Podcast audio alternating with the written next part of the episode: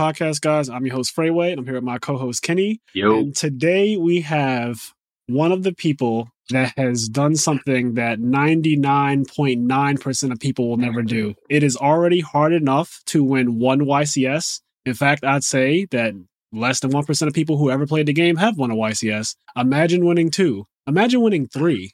Imagine winning fucking four of them. This player, honestly, for the last 10 years has just always been a force. And it's kind of crazy because even with a hiatus, coming back to the game and just dominating again is absurd. Uh, so we have Chris LeBlanc today. Thank you so much for joining us, Chris. How are you feeling you, thank after you. just winning your fourth YCS two week, like what, two weeks ago, a week ago? Yeah, it was like a week and a half ago.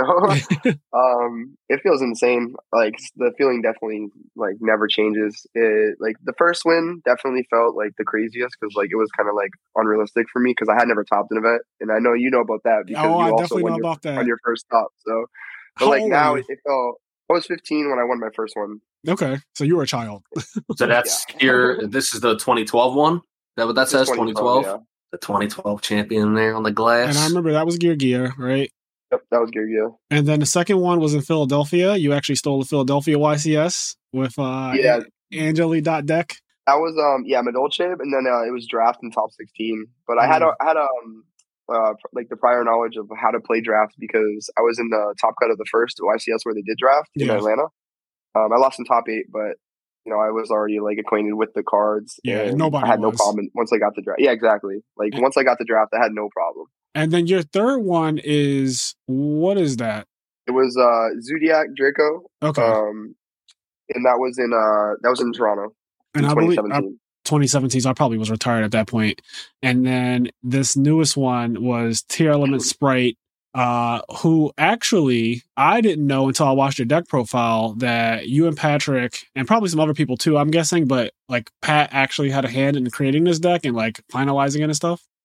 Yeah, he um so we stayed together for a week in Ecuador. Um and we knew that we we only had like those days to test for the event because we were practicing for Ecuador as well for the 3v3 and then it was a whole new format the next week. So staying together for like those like 4 days um really helped like for testing and then he just finalized the list which I really needed him to do that at that point because you know he's always been goaded at that. I think that is so insane that Patrick Hoban, even after all of this time, having taken a long break from the game, coming back relatively recently, like in the last year or so, he has already created a winning deck list again. And that is just fucking absurd. Like I people think that he's washed, and I think that's crazy, but like for him I to- think that is a crazy statement. that is so crazy, but it's just insane to me that already he's like, all right, well, here's a winning deck list. And your deck is actually it it just looks so good. Like when I watched the deck profile and you were speaking on it, um, some of the cards you play I really like because I do watch a lot of modern Yu-Gi-Oh, especially when I go to like AU and I like my locals, they have Edison tournaments, but they also have regular tournaments. And they run it the same exact time. So I get to like finish my match and then go watch theirs. And a lot of things that I feel like I'm right about the newer players just don't really get it and they're stubborn so they just do their own thing but the triple tactics talent when I, that card to me is fucking crack. Like i, I just read that yeah. card. I feel like that card outs it's three band cards. it's literally three band cards and it's the easiest thing to activate. I just i feel like if i play yu-gi-oh there's no way i don't play that card. So when i saw you ran three of that and three of the card that i also think is outrageous which is super poly um it's like Yeah, that card needs to be banned. that card needs to be banned like a year ago. Like it should have. It was. came- It's, it, they should have learned when they banned it the first time. Yes, Pat won a YCS undefeated the first time in 2014, and then we are here in 2019. A guy from my local won a YCS, David Mendoza. He actually won a YCS with Triple Super Poly when it first came back years ago, and I was like, "Yo, this card it needs to go. Like, what the fuck are they And they doing?" still have knowledge. I don't remember. I don't remember which guest we had on, but it was a Yu-Gi-Oh guest, and we were talking about Super Poly. And I think we said in that episode, like, yeah, Super Poly's probably like nobody's playing it right now, and it they they probably should be. Yeah, card is just absolutely correct. So that those six cards are really good. They're actually good going first and second technically. So like they're not even bricks. Like especially t- talents. If you get hand trapped at any point or whatever, like it just does the most. If your opponent's dumb enough to activate one of the Tearlaments on your turn, it's like okay, like Especially with uh, the Bystials coming out, like you know, people are going to end up playing these new hand traps. yes. What happens when they do that to you turn one? I, I don't I don't think I saw the interaction on stream or anything where somebody Bystials you turn one and you have talents. Like what do you usually go for at that point? It depends. There's like certain plays where you'd either go for the look at their hand if your hand is strong enough to take Yeah. away like their second hand trap, um, or like make them like not be able to play. Sometimes you go for the draw. Uh, just depends like how your hand is in that moment. Yeah. But um, most of the time when it happens, uh, sometimes, but it's very unlikely that I that I need to because like I'll be doing tier stuff and then I'll- I'll just w- literally want to look at their hand and then like spin back the Bystial or something. Gotcha. And your deck also did not main dweller, and I'm I feel like everybody in the entire fucking top cut besides you actually did main deck dweller. Um, you guys played Ibly. I don't know how popular that was, but that seems like some broken like tech choice. I don't know if everyone was Nobody was ready. Okay, it looked like to me, it looked like nobody was ready. Dog. Like it just looked They like you, were you came to the event with a deck that like yeah, people technically know about the deck, but they didn't have the right list. Exactly, and it was it was very comparable to um Vanity's Emptiness and Dragon Ruler format, like when Pat had that idea. So Yes. I, I would honestly say like it was like hand in hand with that. Damn. So Ibly's that busted. I- Ibly, uh, for Yeah. people who don't know, like, you know, it's, but you give it to your opponent back in Gumblar Dragon format, you give it to your opponent or whatever, and then like they can't play the game. They can't special summon. They can't use evenly match. They can't use lightning storm. They- That was the biggest plus side was the evenly matched like because that's really like how all tier decks lose because there's not a lot of omni negates anymore. yeah. and you're not playing unless you're playing like carrot in like the spright tier deck. Um, there's no real out too evenly matched. So every time I hear that battle phase, I'm just like PTSD. Like, yeah. So basically this, this deck was, uh, it was built in a way where it countered the one thing that you felt the deck was the most weak to, and Ibly kind of deals with all of it. It also just like destroys your opponent. Like they can't. yeah, it's an auto win in most situations, and people still don't believe in auto wins like in the current state of the game, which is like why you have a lot of good technical players like just playing these like basic decks, but they'll get far. But a lot of the time, um, the deck that will win is normally a deck that has like an uh like an, an edge or like Yeah. a really big advantage going into like you know like how we saw um Exosisters won the event. I was just gonna bring that up too. Like that's like a huge huge example of that. yes, Exosister winning a YCS when there were six Tearlaments in top eight with him and one like that.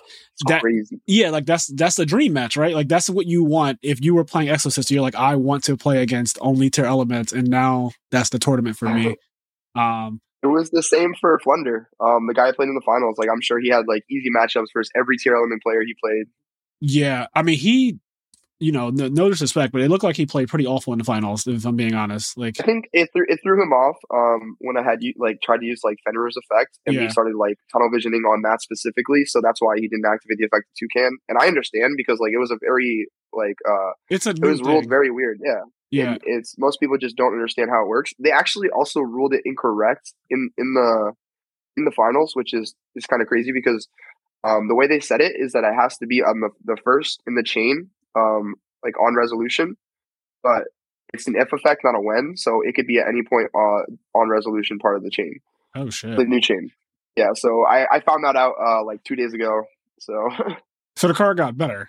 yeah, it technically got better. Yeah, What the hell? And the card is already insane. Uh, I mean that you know what I'm glad about because a lot of times people hype up shit, especially when they see Japan, and then it when it comes Yeah. over here, it doesn't live up to the hype. And this happens very often. The most recent one that I can think of off the top of my head was when everyone thought that the PKBA deck or whatever, the Brave PK deck was going to be the best deck in the world, like ever we've ever seen. It was like Brave engines coming out, and it just did not do Yeah. that here at all. Like it actually just didn't perform well at all. Like there were just better decks over here. It Uh-huh. lines up so perfect with the OCG format though, because that's how they like to play. They like to p- play very standard decks that do the same thing every time, Yeah. like not to like far out there. And also with Maxx C in the format, like they have to play a very specific way, which I understand that like Yes, you want to not commit. yes to me because basically the PK the Brave PK deck when I used to think about it was it had traps and stuff that searchable traps right and that's like really good and, and it, it does a crazy first turn combo like any other deck um but you're playing through max season that is that's just a different that's a very different thing ever. format I can't imagine because when Spright came out then they were searching Maxx C and that's like Yeah. that's just an auto win Yep. in my head like I can't imagine but yeah their Yeah, format's so search, different search the hand traps were not okay. yes so yeah you included your deck was like 46 cards or something yeah, forty six. Yeah, and I, that so the weird thing is that's not even abnormal anymore. Like in, in modern Yu-Gi-Oh for the last couple of years, I've been seeing a lot of decks win that don't play forty, and I guess that's just how it is now. Like I know Pat is the guy that was like 37 cards always and make your deck as small as possible, but Yu-Gi-Oh's gotten to a point where that's no longer, I guess, always. Every hand is just like a combo, no matter how you look at it. So it like you don't have to focus on being more consistent. You just have to focus on having like the correct outs to certain interactions. so like, resources. your your deck. deck needs to be a toolbox. Yeah, Yeah. exactly. Okay, that's that's actually a really interesting thing because that means deck building has changed a lot, and Oh, yeah. I, I would bet that there are people who don't even realize that like this is new information as far as like the deck size thing and why it's being done, not just because like I want to play six more cards. You know what I mean? Like, Yeah, I um, remember like when I was briefly messing around with modern Yu-Gi-Oh, I was you know seeing a lot of things where you have a bigger deck size because any one card can get your combo to go, but every deck also has bricks in it. So if you have a slightly bigger deck, yeah, you can minimize the chance of drawing your bricks while still maximizing the combo pieces. yeah. I was yeah, uh definitely. Combo starters, I behind mean. Polly's deck. Like you know Polly's sixty card deck. yes, So he knew he needed to to draw multiple hand traps, or else you you weren't beating size lock. But he also played a lot of bricks in his deck. But playing sixty cards, you're going to draw your bricks so much less. yeah. I saw a lot of uh, again going back to the Brave PK, like the, the the format that never happened. That that deck when people were speculating on it, a lot of them were playing sixty cards, like because they played a bunch of random like combo pieces that made your combo more insane, but you did not want to draw them. Yeah. So there was a bunch of that, like Fire Lady to Lake or whatever that thing was called. There was like a bunch of Mhm. random bullshit in the deck. I was like, why is this played? It's like, well, if you play this, you can go into. And I was like, okay, I get it. Like your deck is just you're supposed to do this crazy combo turn one, and you're never going to draw this card. You're telling yourself, so you're playing sixty cards. I get it. Um, ha- hand traps. So you basically just were like, fuck the hand traps. I just want my deck to be able to break boards at the end of the day. And hand traps just didn't weren't doing it. and the week before you won, we just saw another deck win with no hand traps, basically, where Josh Schmidt, um, he played Runick Spright, and that deck just did the same thing. It was like, I just want to break boards. I want to play Lava Golem over you because I don't have a battle phase. So I'm just going to clear your board with like Runic spells and also Lava Golem. And did that influence you at all when you went to this deck building for the for for the next event? Even though the format technically is different because the Tearlament deck got even better, but like, did it I influence? definitely looked at Josh's list. yeah, Like, and I, I was like basing like what I thought the standard was going to be. Uh, well, me and Pat did this. We thought the standard was literally just going to be his list, and they're like we were so spot on. Like I played verse five or six spright throughout the whole tournament, and it was the runic spright list. I knew I didn't have to worry about hand traps, which is insane because like yeah, that's just, so crazy. That's so crazy. That's actually crazy. You know what's weird? Um, a lot of players at the top level, especially, but a lot of players in general hate the Flandres deck. And for good reason. It's the deck that just straight up wins the game without really you being able to do anything. Like when it wins, you can't play, right? And so that really sucks because it's like I can't really even interact with it. They get so much advantage. It reminds me of Domain Monarchs back in 2016. Like when oh my gosh, yeah, no extra deck. you remember that? Like when it, when that deck started to win, you couldn't possibly come back. They could be like, pick your next five cards. Like you can choose your hand. You will not get out. Like that's how bad it used to be. So when I see That's how I felt Flunderies, with Ibley. yes, exactly. So when I see Flunderies now, Flunderies is a deck that if your opponent has no interaction and you get to do your full Flunderies combo turn one, like statue, set up everything, get like plus whatever, and just say go. If your opponent doesn't break your board immediately or they don't have like any way to stop your Robina from going off, that guy got to the finals. I'm I'm not surprised because people were just like not playing hand traps anymore. Yeah, I literally like no imperms, no ash. Like you really don't have anything to like. no come back to interaction. You just watch Yeah, them play. your- the, your board breakers just don't break the Flunder board, Yes, your board breakers don't break the Flunder board, and the Flunder board especially when you get D shifter. is. that Yeah. card just opens up a, a whole Yeah. new realm of possibilities for the Flunder player. Like they literally don't have to worry about so much. Like when I got shifted in the finals, I was like, damn, I'm really about to lose game one. I Um, yo, I was so happy though that you drew the spright part of your deck. Yeah, that right. Was That was so of lucky on my broken. part. That was so fucking broken. I was I was looking at your hand, mind you. I do not play modern at all, but I still knew as soon as I saw your hand, I was like, "Yo, this actually isn't as bad as it could be. Like, it could be game, right? Like, it could just be straight up like you lose the game flat out because your deck can't deal with Dimension Shifter." But I looked at your hand, I was like, "Actually, he's only playing one side of his deck this turn." Yeah, I didn't even have the tier engine. to- Yes, to- that's to- like you so literally played it, one It literally side. was just right. Yeah. it was meant for you to win that event. I mean, you literally said to the, the commentator who asked you, like, how do you think this is going to go? And your response was so fucking good because this is your fourth win. And you said it's going to go the exact same way every other grand finals has gone. And I was just like, That was crazy. I was feel just like, like- that was the one time I was like, all right, I have to say something. but yo, Perfect. And you said it immediately too. So I was like, yes, I need him to be feeling himself because you're going up against a matchup that's kind of like AIDS anyway. Like we literally just saw Jesse Cotton get de-shifted out the world. yeah, so that, see, that's what I was thinking about. I was thinking about Jesse's finals because I was like, damn, like you, you just realize like Jesse put in like puts in so much work for the game. He got third place in Brazil, and then he got second place in Niagara, like back to back, yeah, and then like he just only lost, not even like to like a skillful like interaction. uh, it just matchup. like, yeah, yeah, it's like it's your opponent. you activated danger. They went D-shifter, and you lost that turn. Yeah, and, I just went to um a regional in Catskill? Catskill, and the same thing happened. I got shifted and then shifted again. Yes, Two I games actually watched that deck profile because it was only three minutes, and I was like, "Damn, this is the shortest deck profile ever." But I like that because for people like me, I like information to be fast as far as Yeah. deck profiles. I hear people just kind of explain things that don't even need to be explained with deck profiles. So you got right to the point, and you were like, basically, my list is the same, but I changed a few cards, and I lost the Flunderies because that can just happen. I think if I ever play competitive in this kind of format. The deck that I'm scared of the most is definitely Flunderies because again, when it wins, you can't possibly come back. It's like they have to misplay to give you the game when they start winning. Exactly.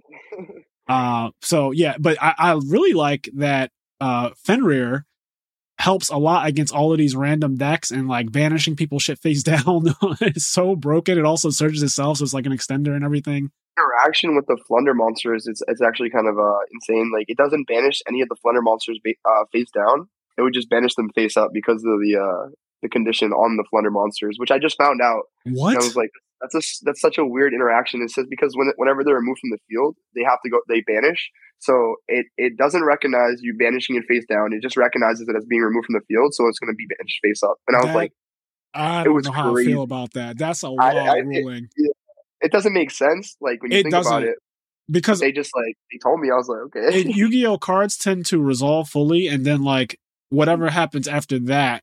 So Yeah. like in my head, it- how I would think it works is Fenrir would banish the Flunderies monster face down, and then where the Flunderies monster would want to activate its effects and all that stuff, it just can't because it's fucking face down, and nothing does anything face down in Yu-Gi-Oh.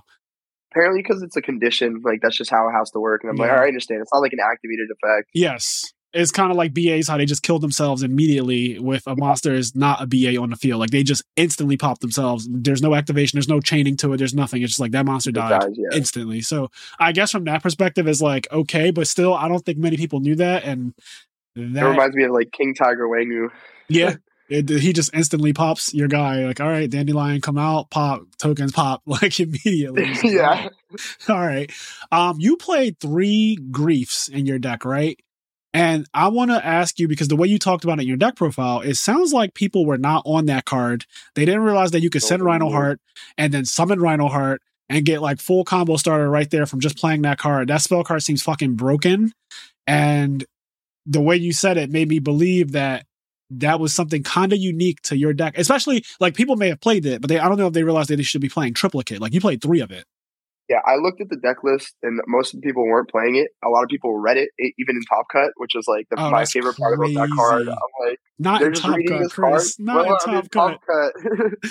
Not in this Top Cut. make sense. Like, the set just came out. Like, I've had like four days to learn these cards, but nobody knows what these cards do. Yeah. So yeah, this you know what I love about Yu-Gi-Oh? Um, I feel like whenever the game has a drastic change, it's like the best time for good players to win. Yeah, I agree. I think we definitely have the advantage going into an event where people Yeah. have like less Ooh, knowledge of he said we. I like that. But yes, I think I think the good players have such a huge advantage. And this goes back to like the old days where like Jeff Jones would just have like some deck that's uh, ahead of everybody. Come up with some cra- like when he came up with the quick draw dandy deck. yeah, it's like nobody has that deck. The crazy part is he posted that shit on Duelist Grounds of all places. And, that's like, crazy. it I didn't like- even know that. yeah, he posted it and was like, that's the thing. Like Jeff is his his legacy is so insane to me because he's like, I am going to win this tournament.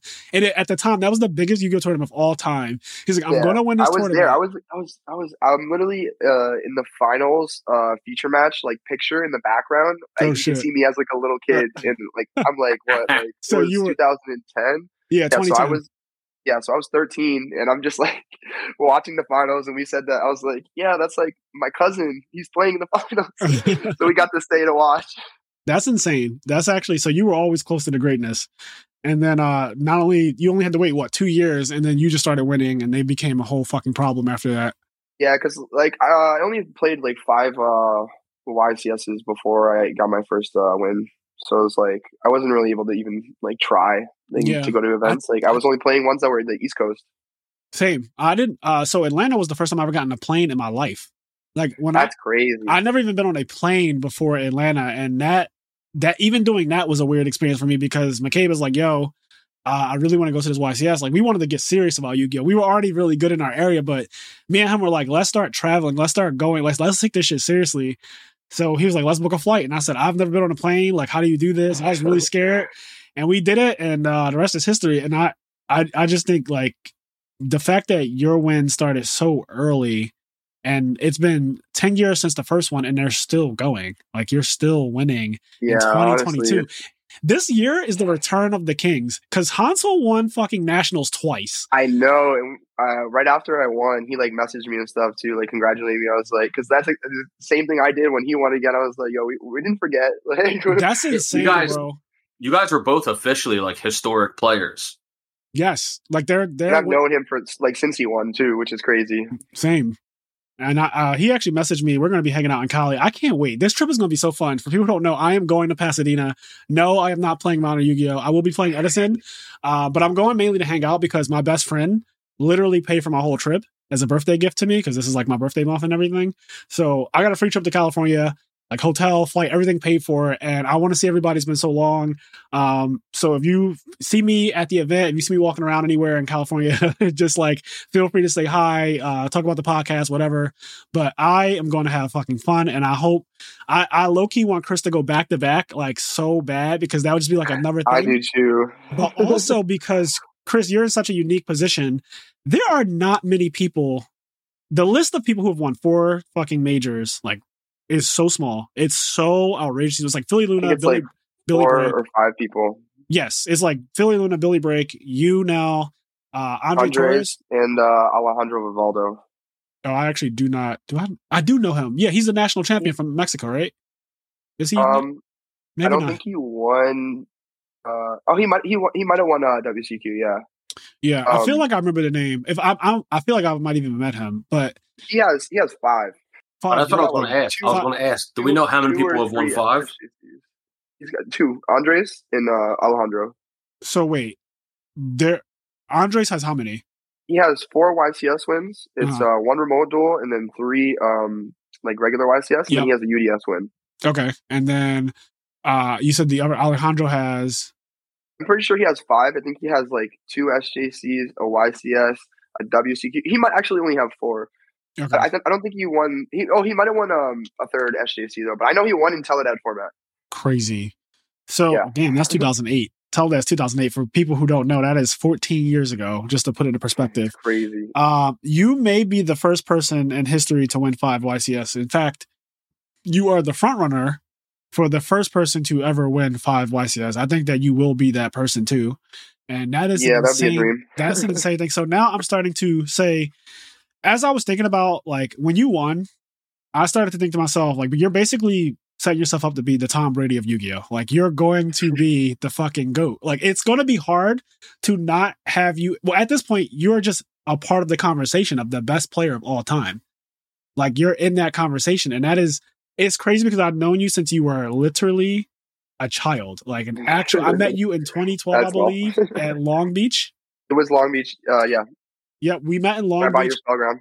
That was the, yeah. So you, randomly, I posted that I have a spell ground for sale on Facebook, probably, and Chris hits me up. I don't know who this kid is. Like he hits me up. He's like, "Yo, mm-hmm. I'm going to be in Long Beach. How much you selling a spell ground for?" I sold it for a disgusting price nowadays. Like I'm pretty sure it was like two ninety five or two fifty or some bullshit now. It was like it was like three hundred dollars. it was probably three hundred max, like max though.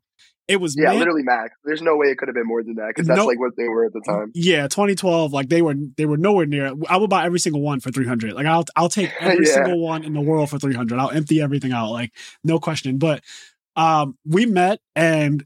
At the time, it was like, okay, some guy who just like some kid, not even some guy, some kid wants to buy my spell ground. And I actually was fishy about this whole thing. I was like, I don't know how I feel about selling it to a 13 year old kid. Like I thought it was so weird. I told, I remember I told Silverman, I was like, yo, like I could sell this to anyone basically because anyone will buy them. Like they were still a hot commodity, but I was like, yeah, this this random kid like wants to buy my spell ground. I'm going to sell it to him. It's no big deal. I have a second one, and uh, yeah, you came up to me, you bought it, you were like happy and everything, and the next thing I know, that same year, like the same year of Long Beach, you fucking won a tournament. You won a YCS. Like the same year. Crazy. Crazy, crazy, So crazy. I have a question. Dude, who hits the other one up? So after you sell him the Spellground, when's the next time you guys hit each other up to start becoming like like? Uh, I So- have no clue. Yeah, because we have, we have a pl- I, I didn't even go back all the way, but we have DMs going back literally 10 years, like 10 plus years. Like, I've known Chris since before he won and like literally throughout his entire career of playing Yu Gi Oh! And You sell him a Spellground, and you're like, "Hey, by the way, you won using my Spellground." well, I don't even know if he had it at that point. Like, I, I don't. that, I think I, I I- I had it, but I wasn't playing on it because they, I was using the top cut map that they gave me. okay, yeah, that is a thing. Um, but yeah, that's that's just so. I think your your trajectory at this point is literally setting you up to be when it's all said and done. Like you might end up being the best player of all time, just statistically. Like, and and I think that this last win really put you on that track. Like obviously you already had three, and three is that's already a class of people that is just above God level. Like that's already so hard. there's like 12 people that have well three YCS wins. I think there's like probably like eight people that have like yes. So that was already a very exclusive class. We just got a new one with Joshua, Joshua, Joshua Schmidt Yeah, recently. That motivated me so much. Like once he won, I was like, oh my god, I really want to win. the so crazy much, part like, is I was watching now. his I was watching his stream of when you won. And uh, I actually love Joshua's channel. I love his YouTube channel because it's actually been helping me to learn modern Yu-Gi-Oh! And I also love just like his streams and stuff. He's really, really smart. Obviously, a really good player. But I've never gotten to like interact with him because he's he pretty much stays in Europe. And I've also never met him too. So me either. I don't. I don't think. I'm think so. about I'm, to meet go- him next month I'm going to say or, I never met two him. weeks. Yeah, I'm going to say I never met him. But I hope that we didn't meet and I forgot because I have a bad memory sometimes. But like. He's one of the players that's like a goat across the seas. Like he's the goat across the seas. And for him to win, but then catch up to you, and then you immediately win right after. He even said on his stream, he was like, damn, I just caught up to this guy last week, and he already just moved on again. Like you just went right to four. And four is so hard. Like three is hard, but four is even harder, obviously. It's crazy. It's it's so hard. Like once you're like in top, because I got um I got third place at Mexico this year. Uh, my only loss was in top four. But I like Oh, went damn. undefeated through the whole tournament, and then I lost And- uh, to Andres in top four. And I was playing a 50 card prank kid deck. So like we were already on the wave of like playing more cards. Like Yeah. um, especially because we played Mystic Mine in our deck. So like you never deck out whenever you whenever you Mystic Mine. Was this the deck them out. Despia? This is the Despia tournament, right? Yeah, because they had no outs to mine in the in their Despia deck. Okay, so if you bind them, it was a straight up game. Like you get a free It was just zero outs. Yeah, they literally just like I, I looked at them and I'm like, are we, are we gonna do this? So wait, it went the it- did it go to game three or something? uh, versus Andres, yeah. Um, he won the dice roll. Uh, he set up pretty nice game one. I lost game one, and then game two, he makes a misplay, and I capitalize on it. Um, I totally swung the whole match like in Damn my off a one favor. misplay. That is insane. Oh, I would have loved to see that I- streamed. I won. Yeah, they didn't do any type of coverage for those events. Um, the South American ones, Central America. It's it's kind of sad too because like it was like stacked top cut. Like top eight had 18 wins alone. Holy shit. It was crazy. Oh my god. Like the- the average person having like two and a half wins. Like, unreal. That's so ignorant. That's so wild. Not the average person having two and a half wins in top eight. Like that, that is a stat for you. Damn. It makes me want to come back to Yu-Gi-Oh! so bad. Everyone keeps begging me. And now after Hansel, Hansel came back, won Nationals again, which is that's like one of the most crazy things that I've ever heard of because Nationals are so hard to win. Like, Nationals is the hardest tournament. I will literally say this like all day, any day, that it's way harder than Worlds. I think U.S. Nationals is the hardest tournament there. Like there, yeah, it's once a year. So you get one stab at it. And everyone pretty much knows like what the meta is. But there's very few things that people usually come up with. Like Pat obviously broke his format in 2013 with the Vanity emptiness in the main deck and stuff like that. But usually Nationals is like a solved format. Like every time it's the national exactly. season, Yeah, it's usually pretty solved. Like 2016 was Domain Monarchs. Like okay, like that's not. There's nothing special. they try to make it. They try to make it like that. So like like um, the average player yes. come to the event and play. Like so they don't have. But for the YCSs that have been happening recently, they had like a new set come out Yep. a couple days that before the changes event. everything. It's so hard. That's why a lot of my friends aren't even going to Pasadena. Like a lot of my friends didn't go to Minneapolis because they're like, it's just too close to a new set. I want to feel comfortable playing my deck. And I'm like, No, they don't just like- this is opportunity time. If I was a Yu-Gi-Oh player right exactly. now, if I was a Yu-Gi-Oh player right now, I feel like I would be so amped because you can get so many wins, and they're technically easier than the wins that you get when people know what the format is. Like people now have your deck list, so now they're on whatever Yeah, you were on. that's you the ha- scary part. and you have to evolve now, right? Because like you can get well now, uh, Ibley probably isn't the same as he was, but like the whole point is, let's say there was another YCS this week and there wasn't a new set with the Ishizu cards, people would be doing exactly what you're doing, and that's annoying because then you have to make you have to develop counterplay for like your own deck, and uh, yeah,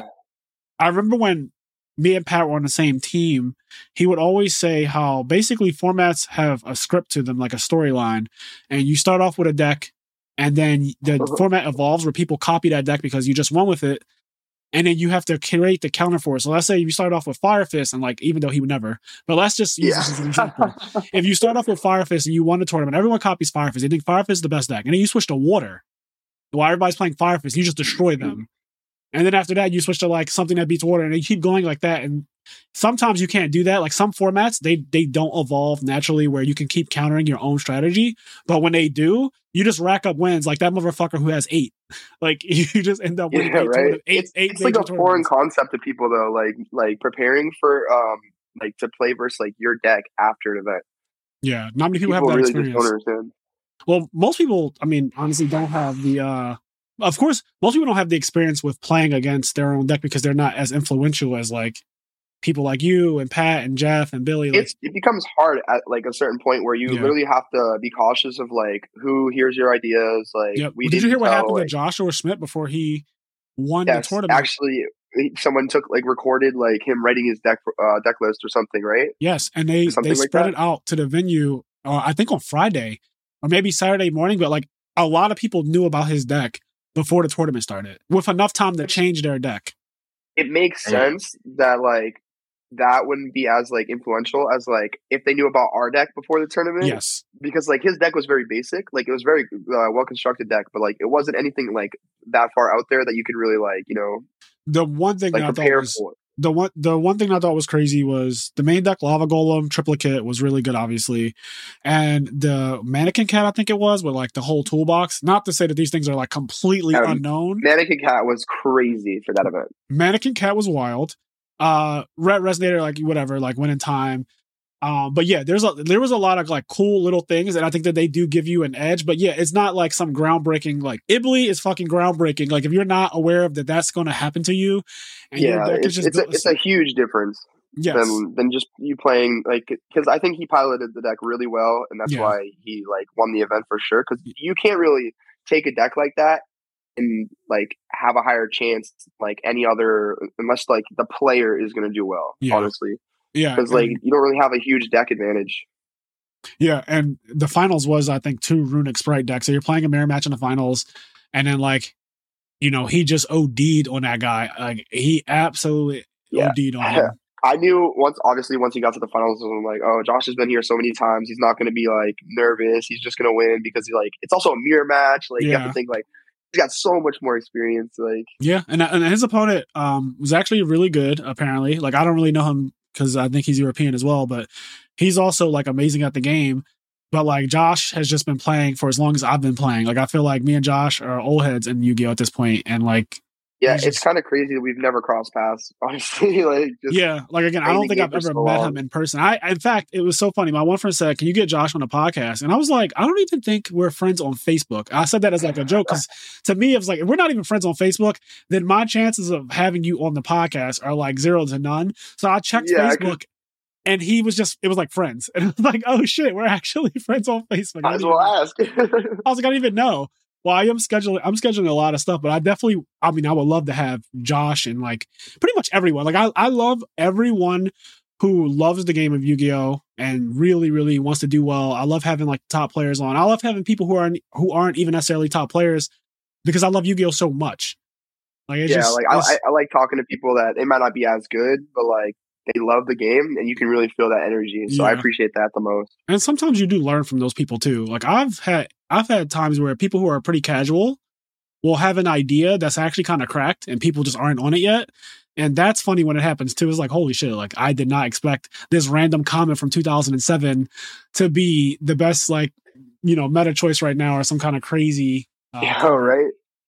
Some some sometimes people just like uh, say their ideas, but like a lot of people don't take them serious because they're not like well known or like have like credentials or whatever. But Yeah. you know, you gotta listen to like people when you think the idea is good, not just when you think the player is good. Yep, that's that's a hundred percent correct. I think that uh just you know don't judge people just by their credentials. Definitely, if the idea is good, It's the idea is thing. good. It is a Like I have um when I started playing again, my friend Jose like uh got me back into the game. He had zero tops. He just started playing like two years ago. Yeah. But like he's already like a like fairly dominant player. Like he got he got 30 30 at the YCS this year. He topped 64 nationals. Um we're also on the same team, so like he, he's definitely been showing out. Yeah, that's really Um, good. but Who's he on your had team? no prior. It's um oh I can got you with the list.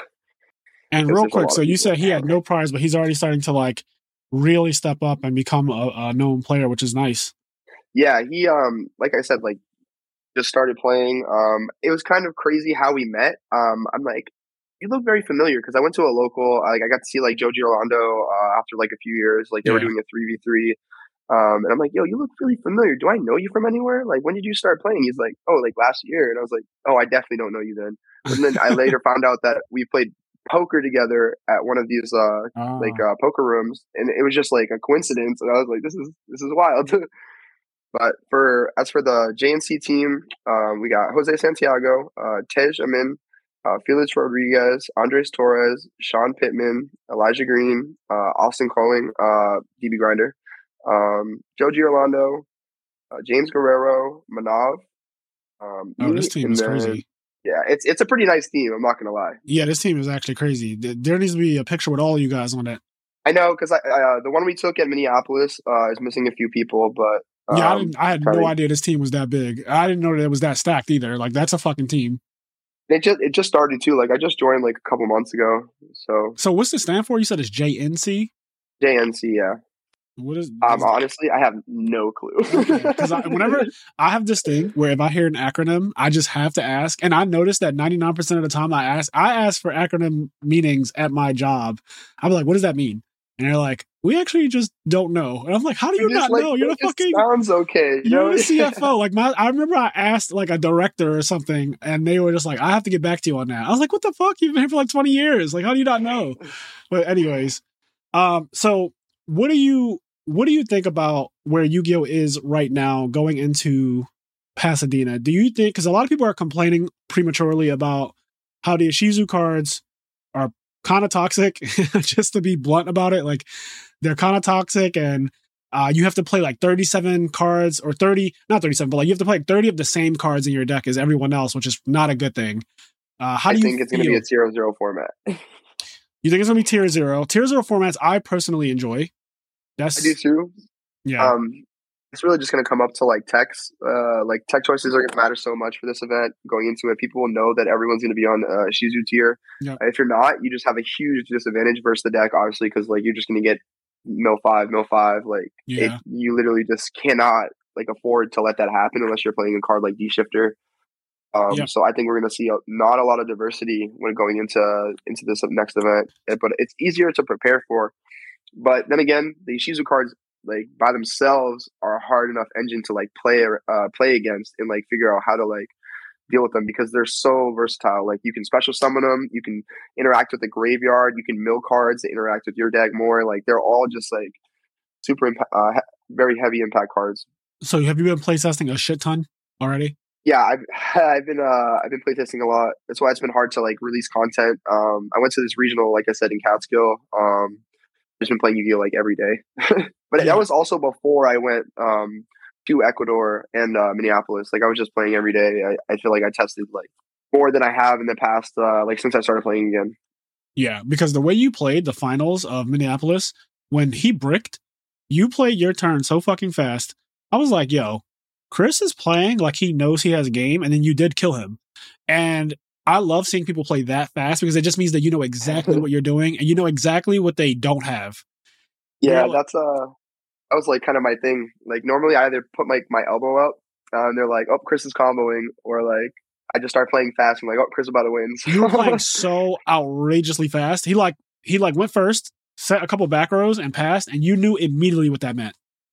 Have to also understand, like, I don't know if you can hear it from the audio, but like everyone in the room started screaming when he set three and pass. Yeah, because everyone's It- like, okay, well, first of all, that's a brick. like, there's no background no- that he no could possibly. Yeah, if they if they draw like that, you just know it's game. And after basically the way game one went, once I saw that, I was like, well, that was his one chance, and like that shit did not go according to plan. So I, as soon as he lost game one, I said, that's it. Like, still, yeah, I figured he was gonna to break game two or three. Yeah, I'm like, this is Flunder. Like, I know how it goes. Like, if I win game one, I'm like super favorite, probably like 80% to win like the match. Yes. Yeah. So when you won game one, I said, "Up, that's it." I think Josh was saying it on stream too. We all were like, "All right, we could pack like pack up and go home." And then when he opened his hand and said three back rows pass, I said, "Oh no!" And Yeah, your I hand was was, so fucking confused. broke. Yeah, my hand was insane. It I was also like I was, curl a like, so rhino, like everything. Yeah. Because yeah, terraforming, double grief. Um, it was like a tier. Like there's like there was no way that I couldn't kill him with that hand. And I also knew I'm like like what are these back row? I'm like Yeah, you were going seconds. You You, can't feather six. storm me. Like Yeah, it was real bad. Actually, "This shit's over." Chris just got his fourth win, and uh that it was just too fire, too fire. I guess let's let's go back like really far. How did you even start playing Yu Gi Oh? Like, how did this how did this passion of yours develop uh at a young age? I'm assuming. Um, I was at uh, I was watching the show like just uh at my mom's work when I was like six years old, and then Damn. uh I was like, oh, I want to go to like Toys R Us and like get these cards. Like they're like mad cool. And then uh, I went one morning, one Saturday morning, and they ended up having like these little like uh, like meet and greets for like Yu-Gi-Oh! and like the the employees would like help you like learn the game and uh, understand the cards, look about like free cards and stuff. Mhm. But like on top of that, the guy that worked there uh, told me about a locals. So like I went to my first locals when I was like seven years old, um, and like my first uh, like SJC in 2005. So when I was eight, yeah, um, because it was close to me. I think that's also my first SJC. 2005, there was a was, SJC um, in Philly. I'm That was when sure. Bobby won. Yeah. Uh, Bobby won. Uh, uh, yeah, SJC Boston. It was kind of crazy.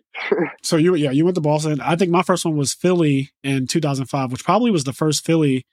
I remember. So Kyle Duncan, I think, won that one from Canada. Um, with like recruiter chaos. It was like a recruiter chaos. Oh deck. yeah, and it played like the Crees and Creature Swap and Shining Angels, Mystic Tomatoes. And I remember going to that event. I thought I was hot shit. I got fucking scraped, and I realized that there was a whole different level of like players out there at that point. Like, okay, so you got to really Yeah. step it up. But yeah, so you went to, so basically you started at six or seven. Obviously with the, the anime, which is really cool that you you watched that too. I definitely started off with the anime as well, and then eventually got to the point where you started going to locals. Uh, but you're so you were such a young kid that like, you know, whatever. Like at that age, I was just having fun. yeah, yeah I'm, just, I'm just happy to be here. Uh, were you good as a kid? Were you one of those? Because there's some kids, especially in the Philadelphia area, when I was coming up, that were insane. Like we had a kid, Mark Velez, uh, Adam Ginsberg, like Luke Feeney. These are all people who have top YCSs, and they were young as hell, and they were insanely good. So it just like made everyone else better. Yeah, I, w- well, I, I was lucky enough to have um like uh Joe uh, Giorlando and like Paul Clark and uh Stefan like um, Yep. Joe Bogley like all these people around me when I was a kid. Yeah, So I t- uh, I just learned from them. Um, I it was kind of funny uh, at SJC Boston. I actually beat somebody, um, and I was their only loss. They went eight one and they got ninth place. damn. And I would I know because if looking back in it now, I'm like, damn. If I was like, if it was like switched the other way around, I'd be like, how did I just lose to this like eight year old? Yeah, not only is that ridiculous, but the top eight cut thing is crazy. that was also insane. Like, yeah, cut the like top going eight. one and just not making it. cut the top eight is crazy. Uh, and then after that, like, I guess not much longer than after that, you, you're like 12, 13 years old. You went to YCS. So it's like, oh man. Yeah, that's, was, that's, uh, that's insane. What do you think about the time rules right now? Um, cause oh I, so I, I have a lot. controversial thing. It is very controversial. It's very volatile. If you write the wrong thing on Twitter, you'll be crucified. Uh, but time rules. So I'll just I'll just state, and I've I have stated on this podcast already. I fucking hate them, and it's one of the things that like honestly deters me so much. I hate the new time rules. I'm taking a hard stance on it because I've watched multiple YCSs in the last month on stream, and I'm gonna be honest with you. Almost every single game on stream ends in time. Like low key, the amount of games that end on on, on stream in time is it has to be over seventy percent. Like if I watch a ten round, eleven round YCS, at least seven of the rounds go to time. And that is really unfortunate. So to start with Minneapolis, I saw round one was Scott Page. He's playing pendulums. I don't remember who his opponent was, but it went to time. It wasn't anyone's fault per se. Like uh, no one was slow playing or anything like that. They just like took their time. Combos take fucking forever. And at the end of it, Scott went first game three, and he did some shit where he like gained life or burned his opponent. I'm not even sure which one it was, but like the life he changed life, and then the game was over. And like then I saw. Go ahead. I was gonna say yeah. So like the biggest problem that I think people have is like knowing when like you need to like do like people need to do, uh, be doing their combos like a lot faster than they do them already. Yes. I feel like that's where they end up losing the time, like to time, like later in the match, is because they're just not doing things quick enough, and that's like a huge flaw a lot of Yu-Gi-Oh players have because they don't they don't really realize it because nobody's gonna sit there and tell them like you need to play faster. Yeah. But like there are people that will just like tell you that, and that's a huge reason why people end up losing. They're like, "Oh, I lost in time." It's like, no, you probably could have managed your time better earlier in the match, and Yeah. then you could have avoided it.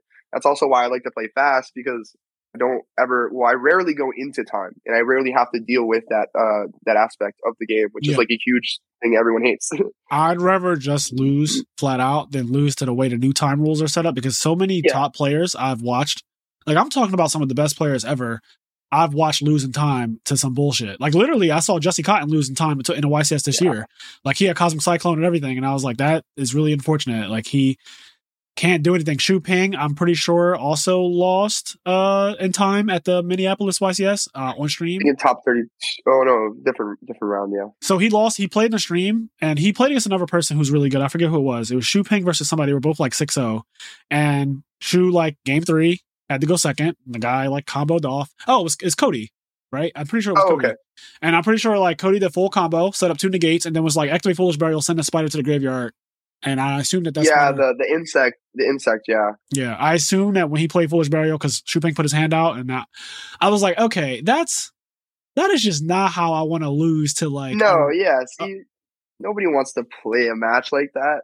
and and again, it's not like Shu Ping and Cody by any means were slow playing. Like they played at a reasonable pace, but the combos take so long and they were moving fast. But then another thing I don't like, and this is like this is also probably controversial, but I don't really care.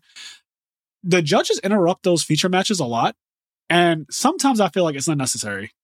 Like Yeah. sometimes I've seen a judge just ask a question about like what's happening, but that's kind oh of my gosh, that is my biggest pet peeve. Is okay. when like so you a ju- understand what I'm saying? Like when a judge asks me, is like, "How did this happen?" And I'm like, "Wait." Like you're watching the game and you're asking me how like this legal play happened. I'm like, Yes. I, I- I'm not like ever trying to like disrespect the judge. I'm mm. just like, I Same. don't. I also don't want to ask them and be like, "Oh, can you give me a time extension because you paused my game?" Because they pause they pause it for like thirty to forty seconds, and I'm like, "All right, we just lost that time because I can't play." But Yes. also, I'm like, I'm explaining. Like, we're, we didn't call a judge. It's just judges will t- uh, sometimes tend to like come to your match and like if they see something that looks incorrect. Like, I I also applaud them for doing this because they don't have to. But, like making sure that like the uh, the the integrity of the game actually yes, stays. they want to make sure that the game. I is appreciate that part. Yeah. Not But that said, if they if they're trying to maintain the integrity, which is good, they should also still maintain. They should extend the time by the amount of time they pause the game because that's going to maintain the integrity Yes. of the game. yes, But apparently, so there is a uh, it's in in the policy that anything under a minute you don't get added time. So I understand where that comes from as well. But that's it's normally just like the 30, 40 seconds that like I just want back. yeah, that Yeah. matters. I've seen people literally fucking going through their deck, scrambling and shuffling really fast and trying to put monsters on the field and enter battle phase, and they're lit- like those forty seconds would change everything. I've seen people lose. Yeah. A, a big thing people don't uh, understand too is that you cannot just skip phases um, just because you want to win in time. Like people will do this, like try to do this to me all the time. They're like, they're like draw phase, uh, stand by main, and then like they'll like summon a monster and, and be like uh, battle phase, and I'm like, whoa, it's just not how the game works. Yeah. Like, you have to interact every phase because you do it when you sit down and you play a game of Yu-Gi-Oh. You go Yeah. draw phase, stand by main. Like you say this every time because you need to announce your phases, and people will literally just think that like, oh, you're just gonna get like these extra phases just because you want to rush me at this point in the game. But so if I have responses, like the game's not going to just go like how you want it to go. yeah, that makes sense. The time rules are cutthroat as hell. It's honestly brought out some the uh, some really ugly shit in the Yu-Gi-Oh community. Like, Yeah. like me being an outsider and watching, I just see a lot of scummy stuff that it really just triggers me. Like we all know what goes It's so on. scummy. Like so It's many, so, many people scummy. just scum scum their way to a win, and like this is like, why I'm like I said before, like a huge, like, like I'm very much against like going into time. ever. Yes, so I Like, really just and want to know you're avoid like that too. We've played one time. I'm pretty sure at YCS Providence 2016 when I was playing uh the Cosmo deck with Demise. I think me and McCabe played that deck and top with that shit. And I forget what you were probably playing BA because the BA was the best deck for sure. Um, yeah, and like we played really fast, but I remember you even saying like, "Can you speed up?" And I was like, "No problem." like, like, and I do the same thing to people. You need to be comfortable with like not rushing your opponent, but you need to be comfortable with telling your opponent to play at a better just pace. keeping the pace. Yeah, keeping the pace at the same, and like you can tell certain uh, certain times where like it's like a stretch where someone's like thinking like extra hard, like even like when they get like a like a slow play warning or something. Like uh, I, remember I was playing a Sala in top eight of uh, Guadalajara this year, yeah. and like he, the, the judge gave us both slow play warnings, and I'm like, "Don't worry, dude. I know you're not slow playing." Yeah. and he said the same thing to me afterwards when I got the slow play warning, or it was vice versa. I got mine first, and then he got one right after. I was like, "This is just." I've seen some of those too that are outrageous. Like I've seen some literally 20 seconds have passed and they're like slow play warning. And that's that's just not okay. Like there's just sometimes Yeah. where I think people don't realize how how much time 20 seconds actually is. Like it, it feels slow if you sit there and count the 20. But like when you're watching a match, you might not realize that even though the guy's like looking at his hand, looking at his graveyard, like that that's necessary. Like these decks are complicated as hell. And like I just don't think that people should be getting slow play warnings when they aren't actually slow playing ever. Like obviously that just goes without saying. I'm glad you brought that up because like that's a huge controversial topic about like how what is too much time in between making a play. So normally when people like judges will watch me, they'll get like, they'll give me a slow play warning for something that another person would not get a slow play warning for. Because you typically play fast. Exactly. Like the pace that I'm normally cool. p- playing at, they look at that pace and then they judge like if I'm slow playing or not based on that. I'm like, well, sometimes I do just want to think a little bit longer Yes. on a play, but I do play like inherently like fast for that Yeah. reason, so I don't have to deal with stuff like that. But then all of a sudden they're like slow play warning. I'm like, because I took Honestly- the normal allotted time. like, I I think you're actually right, and I never really thought about it like that. I have almost never gotten a slow play warning. I might have gotten two in my entire life, and I am not a fast player at all. Because Frazier will just sit there every like you know I I mean? think I think for a good amount of time, and sometimes like when I know exactly where the game state is, I play fucking fast as shit. But when it's like early turn setup and like opening hand, I literally look at my opening hand for like the same amount of time as Ben Leverett, if you know what I mean. And and I'll look at my opening hand, and then let I'll, me just shuffle my cards real quick. yeah, I'll shuffle my cards. I'll look. I'll make sure I know exactly what I have, and then like, okay, this is how I'm going to open. Because I feel like the opening back then, especially, was like so important. Now it's like, do you have combo or not? Like, you should just know. Yeah. You should just have your combos memorized. There's no reason why you should be taking way too long. But what I get afraid of when I watch you play on stream, you do play very fast, which is great. But I think that what you said makes a lot of sense because when you start to think, it slows the game down so much from what they're used to watching it makes them want to give you a slow play warning. And what I mean by that is when you play and you stop to think, you put your hand on your head. Like you literally do this thing where like you quickly go like this, and then like you kind of go back to like playing the game, but like it's only for a, a little while, and then that that to a person who's watching const- like way too much out of context for them. They're over here like, no, he's, he's like slow playing. Like it's I'm like, it's like, like, bro, I just- I, can I think? like I promise you, he's not slow playing. He does not want this to go into time.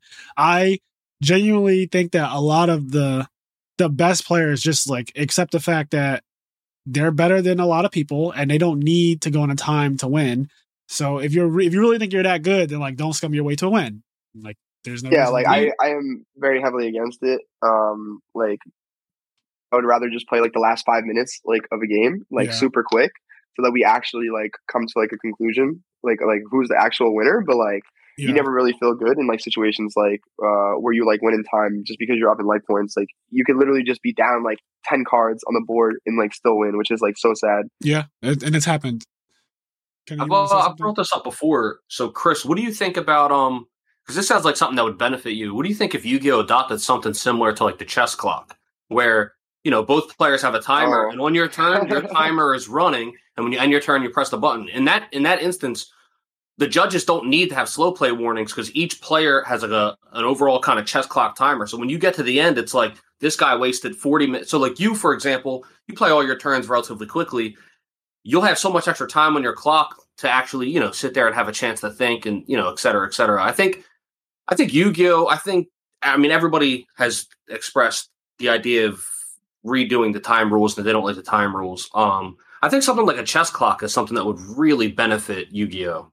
I think it would benefit the game and like definitely uh, how they would handle like penalties. But I think obviously like it would never happen because they still want to keep that like casual player base, and that yeah, would like add a whole different dimension to it. And it's like, and I think who's gonna want to sit down and play something for fun, and then just I have a time clock in front of me now, you know? Like, yeah, yeah, I was gonna say I think the reason why it's unrealistic, and I love the idea, Kenny. Honestly, I really do because it would be great for especially to get practice like that. I, I, that would just be fun to do in real life if you want to play test, just to see how fast you can get. Right, like if we if you just did it to play test, like have a clock and do it, so that way you know I'm not the fucking person taking this time.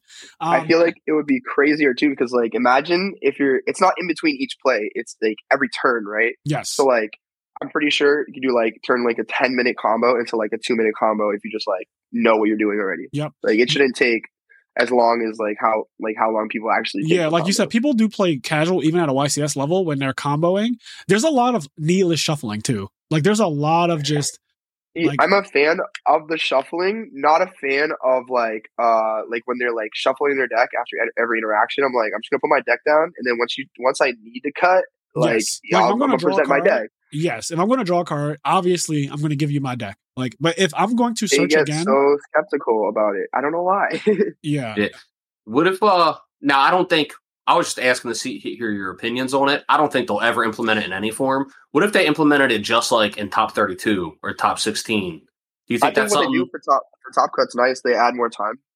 Yeah, so I think starting in like top eight or something, the, the timer gets to a point where it's like an hour.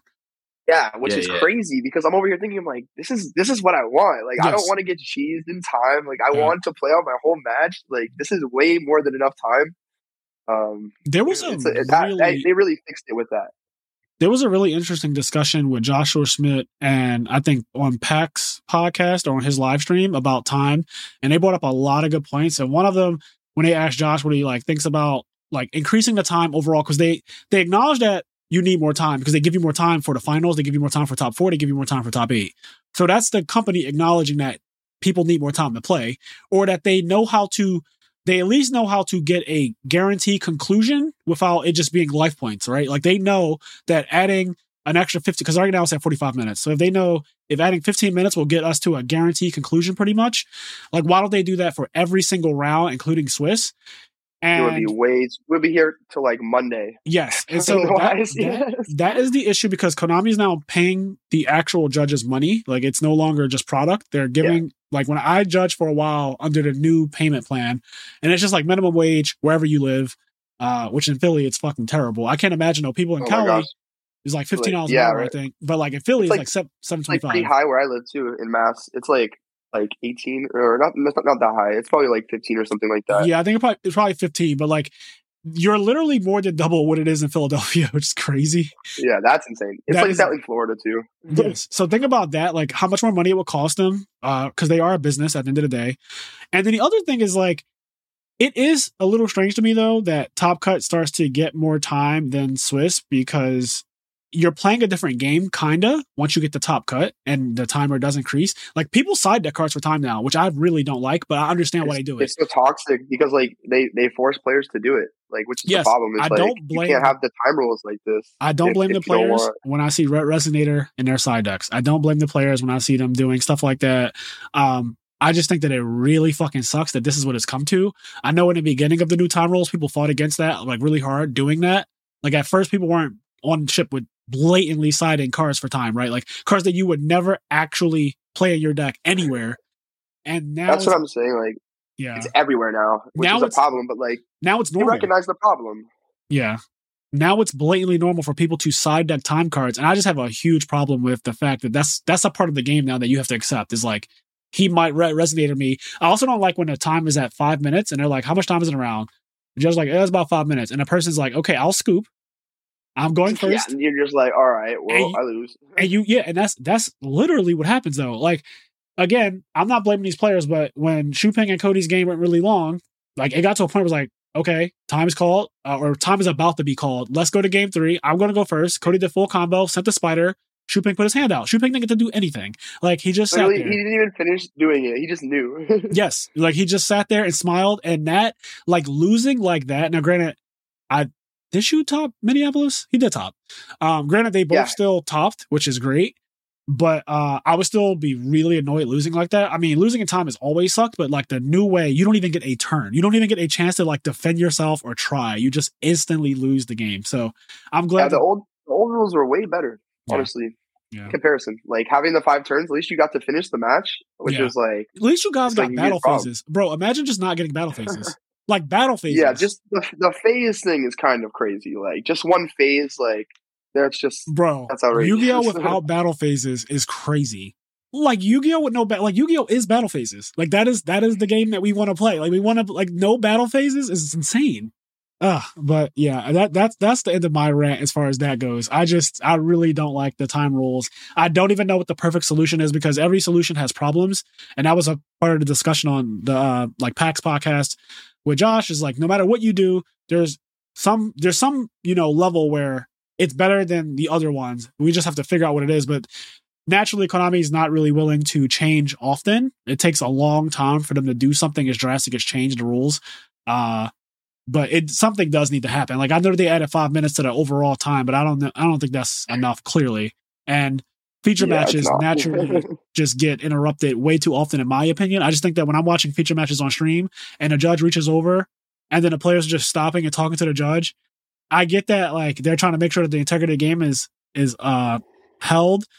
But what's funny about that is that oftentimes in those same feature matches, illegal shit happens so often, and it yeah, so get like caught. when I was playing in Top Cut, it was crazy. We had to rewind the game state in two separate matches. I was like, of Minneapolis, yeah, in top four and in the finals. what happened in top four? I don't know Um, if I saw top four. Top four, I played versus Marcus, and then he made um Avramax with a IP.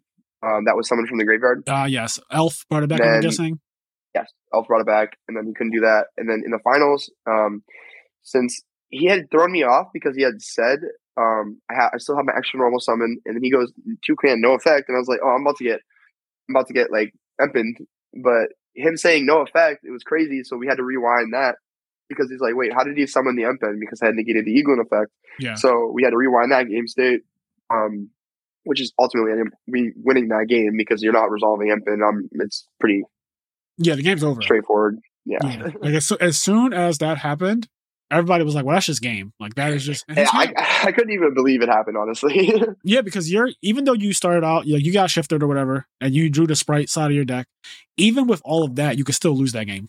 Yeah. Like with even with all of that, I was like, "Damn, Chris Chris's opening actually wasn't that bad against the the shifter."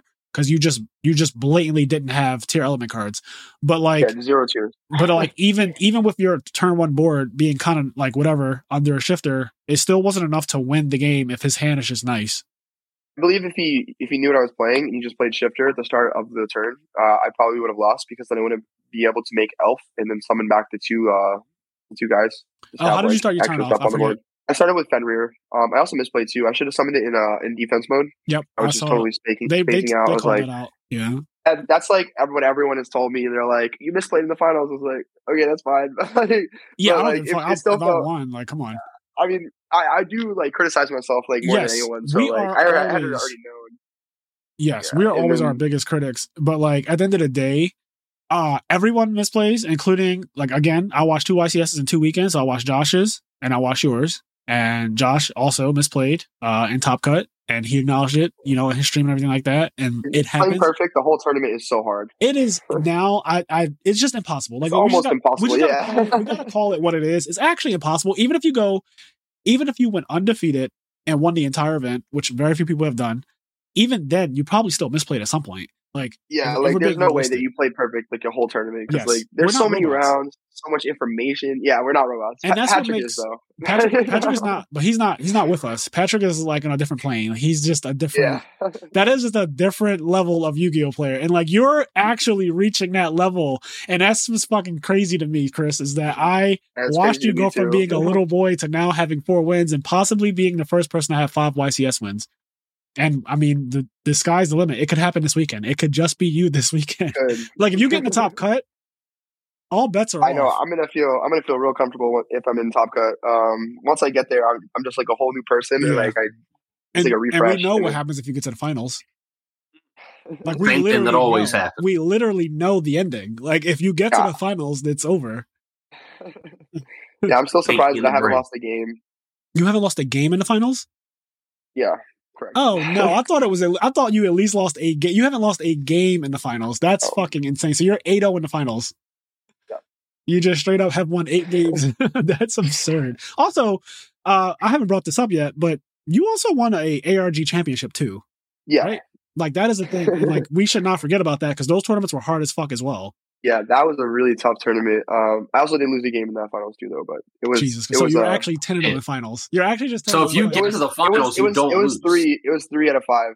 Oh, okay, my bad. You're 11 and 0 in finals. this is great. It was crazy. What'd you say, Kenny? Um, I- so he just does. well, If he gets to the finals, like He he, really just game. doesn't lose. Like what the Not even fuck? technically lost one game in the, in the finals because I won another circuit um, where I lost. Uh, I won three one, so I'm Oh, okay. technically uh, fourteen and one in Okay. finals games. All right, you you got That's one in a different in a different circuit. But we just talk about ARGs and Konami events. You are literally undefeated in the finals and like actually in games, which is fucking unreal. Yeah. Uh, what was That, the? was that was another circuit uh, ARG though. The the one I where I lost in the finals. oh, okay, Or okay. one game. Yeah. I was gonna say, um, for the ARG championship that you won. Wait, wait, wait, wait, wait. So wait, how many? So you have four Konami wins, and then And then two ARGs. oh, I didn't. Okay, I'm missing. I'm missing some shit. Hold on, we gotta talk about this. Wait, what ARGs did you win, and what were the decks? Let- Refresh my memory. I'm an old Um, man now. I'm a dark sage. So Pat built the uh the clown Nekroz deck. I went with that, the twenty five K. So Pat has been Pat has been Pat. I need to I need to talk to Pat. I need to come back to Yu-Gi-Oh. I need to get on the team with Pat, and I need to fucking get my second win and like stop playing because It's clearly even crazier. Pat is the because- LeBron James of Yu-Gi-Oh because he just fucking come to my team and I will get you a I will get you a ring. Like fucking who's the who's the guy with the unibrow on the Lakers that got a ring because of Oh, Anthony Anthony Davis. yes he's like come to my team I will get you your ring king. That's that's Pat. Pat is literally LeBron. It- it's even it gets even you're not even gonna believe what I'm about to tell you though. It gets even way crazier. Don't Because do I won the other ARG circuit series um with the deck Pat built, um, the Draco Zoo deck. And Jesus then I won the YCS two weeks after that circuit series in, in uh, Toronto. So I won the ARG and then the YCS um in this like same two week period. In 2017 when I quit. Oh my god, why'd you quit? We need to talk about that too. What happened? I just like felt like I wanted to do something different. Like um I wasn't feeling as great like about the game like anymore, especially because like Links came out. Yeah. And, like I had played the first event with Links, like I, I that, that was Toronto when I won. But like Yeah, I knew like the top. master rule. Yeah, I, I literally quit after winning a circuit in, in the YCS. I was just but they also changed the game. They changed the game a lot. They made it the the master I think it was master rule four. Oh, dude, that special summon from the extra deck rule. yeah. Yeah, like I was like uh like I, I'm sure you guys saw like my like synchro fusionist deck. I'm like Yes. just extra decks like in general, being able to access everything was what I loved about the game. I'm like, well, now it's about to be like so like out there what you can actually do. Yeah, they Oh. limited the game a lot, and it made it really Yeah. not as fun. So Yeah, you, it was um So you just were like, four Fuck it, I'll years I quit. Damn, that's I did not know that you took such a long break. Like there was a period where I just you know noticed that you weren't in the top cut of every event, but I didn't even realize that years had gone by. Honestly, time has been so weird with the pandemic and like Oh yeah, just like everything. it's messed everything up. Like no events. Yeah, my concept of time is also fucked up now because usually, I don't know if you do this too. I, I feel like a lot of the top players have, where you track your life by Yu Gi Oh events. And what I mean by that Yes, I yes. know 2012 was you winning with Geargia in Providence.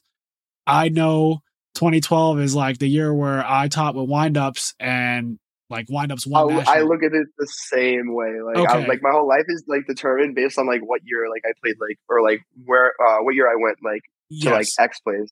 Yes, it's always like okay, 2014 is Nekroz because these were the events, and like 2015 is like you know BA and all of it. And I just I literally my whole life is chronological or or chronological order based on Yu Gi Oh. Like that's how I can tell what year it was and like what was going on in that year.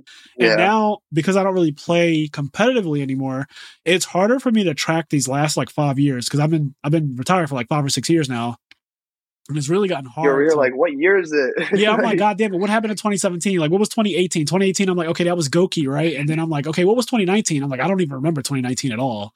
Yeah, I literally wasn't keeping up with. I tried to keep up a little bit in 2018, um, but then I just like wasn't doing it full time. So I'm like, this is not the same thing. Yeah, like when I first started watching people play again and they were talking about Adamancipator, I was like, I missed that entire section of Yu Gi Oh! Like, I have no idea what those Yeah. cards do.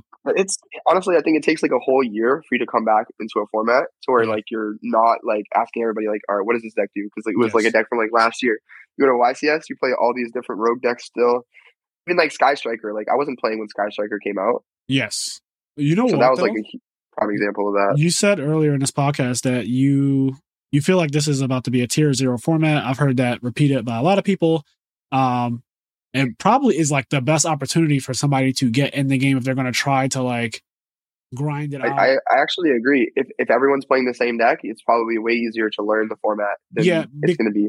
because I tried to see, I tried to see if it was reasonable for me to come back in 2021. Mm. So 2021, I started going to locals again. I just randomly decided, you know what? I've been in the house for two years.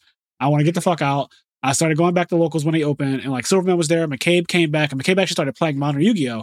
I was like, okay, if he's playing, you already know. I probably got to play too. But I said, I want to see how you do first because you're the GOAT. So if you can do well, then I can do well. But if you struggle, then I feel like I will struggle because we're basically the same person in the way we think. He came back and there were 20 different fucking decks. In 2021, there were literally 20 different decks, and they technically could all beat you. And like theoretically, sure, there was like four of them that were really good. You had the Drytron deck, you had PK. There were so many decks. there were bro. There was I got so much knowledge I had to. I hated it. I got so intimidated because you had to read so many different cards from all these different decks. Like somebody's playing fucking Adagnister at my local and he went undefeated. And I'm like, what does that even do? You Like- don't even want to read all of those. I didn't. I really, he's like, they basically all do the same thing. I just keep link climbing until I get to this towers monster. And I said, okay. So like, if you draw your field spell, you summon towers, right? He said, that's exactly what it does. But that was just one of the 20 decks. Like, Yeah. that was one of them. And you don't want to get cheated. So you really technically have to learn like all of these different interactions because you might get cheated if you don't. So that was intimidating. McCabe would play his rounds at locals, and every single round at my local, because we just have a bunch of different types of people, they all play different shit. So every round he had to read different cards, and it just got so bad that he was just like, you know what? Just do your turn. I don't even care. And I laughed. Yeah. Me, me and Steve would like laugh. like, at what's your end board? Yes, like create your end board with your hand. I'm just going to trust you, and I'll just try to break it and play through it. And I said to him, I said, you realize we'll never ever play Yu Gi Oh again at this rate because we won't read cards. If you won't read cards, you just Yeah. you. I, yeah, I you- love telling them to read it. Read it to me. Yeah, like exactly. That's what he was doing. He was like, "What does that do?" And I said, "That's so bad too. Like that's so bad."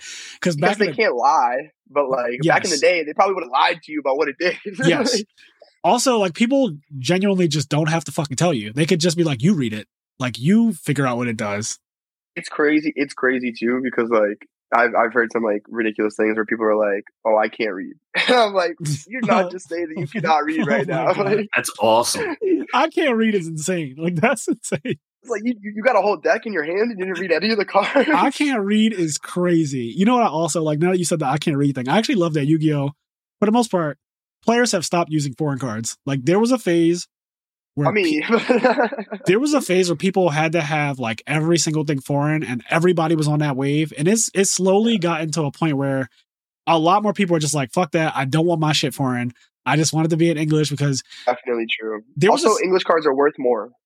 oh that's a fact now like officially Yeah. english cards are worth One more hundred percent fact. Yeah, okay is that just because like the currency exchange has changed because i know that the euro I is believe it's a weak. mix of both. Yeah, the I think the euro might be under like the Yeah, USD the- right now. I don't I don't remember. I think it um, is. what I think it actually is. But so I think that has a part in it, and then I also think uh, for collectors, a lot of the old collectors uh, or just people that want to like invest in the game, they Yeah. buy English prints of the cards. Um, and that's just like it's been a huge thing lately because I mean it's obviously a commodity to buy like high rarity cards, but like nobody's gonna end up buying like um, like a Starlight, um, like IP Masquerena, right? The difference is like eighteen hundred dollars for uh, an, an English print one, and then you got the Euro prints, like foreign, all like eight hundred to like thousand Wow. dollars. That's a It's like huge difference, yeah. Yes. And that's like with collectors cards like that. Like a lot of them have that um that downfall in another language. Yeah. So that has just made Yeah. English cards more desirable. I'm happy to hear that because honestly, when people will play a foreign deck of a new deck, I hated that. Like that is so. See, I'll play like the core, but like nothing like crazy to where like, oh, you need to read this card. I need to be able to explain it. But like Yeah. all the tier cards, you know, that's different. Yeah, Because, yeah, like if they don't know, people the tier cards, yeah, Yeah. people should know the tier cards by now. Um, but it is fucked up when you have a deck that's obscure and you're playing a foreign copy of it. yeah, like you shouldn't be playing like adding misters. Th- exactly, like four exactly of those. Like, Yeah, you know, And I somebody's was- gonna ask to read them. There was definitely a time when people uh just were on like a German wave. Like I swear the most Oh. expensive cards at one It- point were German me. prints. It's me. I'm niggas. I was I was the niggas that was on the German wave. Like, it- it's literally the me. German cards were just so popular. At I literally point. had Kristen Carnickton virus, like Crush Card virus, German. I have fucking uh Finster der Waffnetter Drasha, like the Dark Arm Dragon. Like Yeah, I had arm. Yep.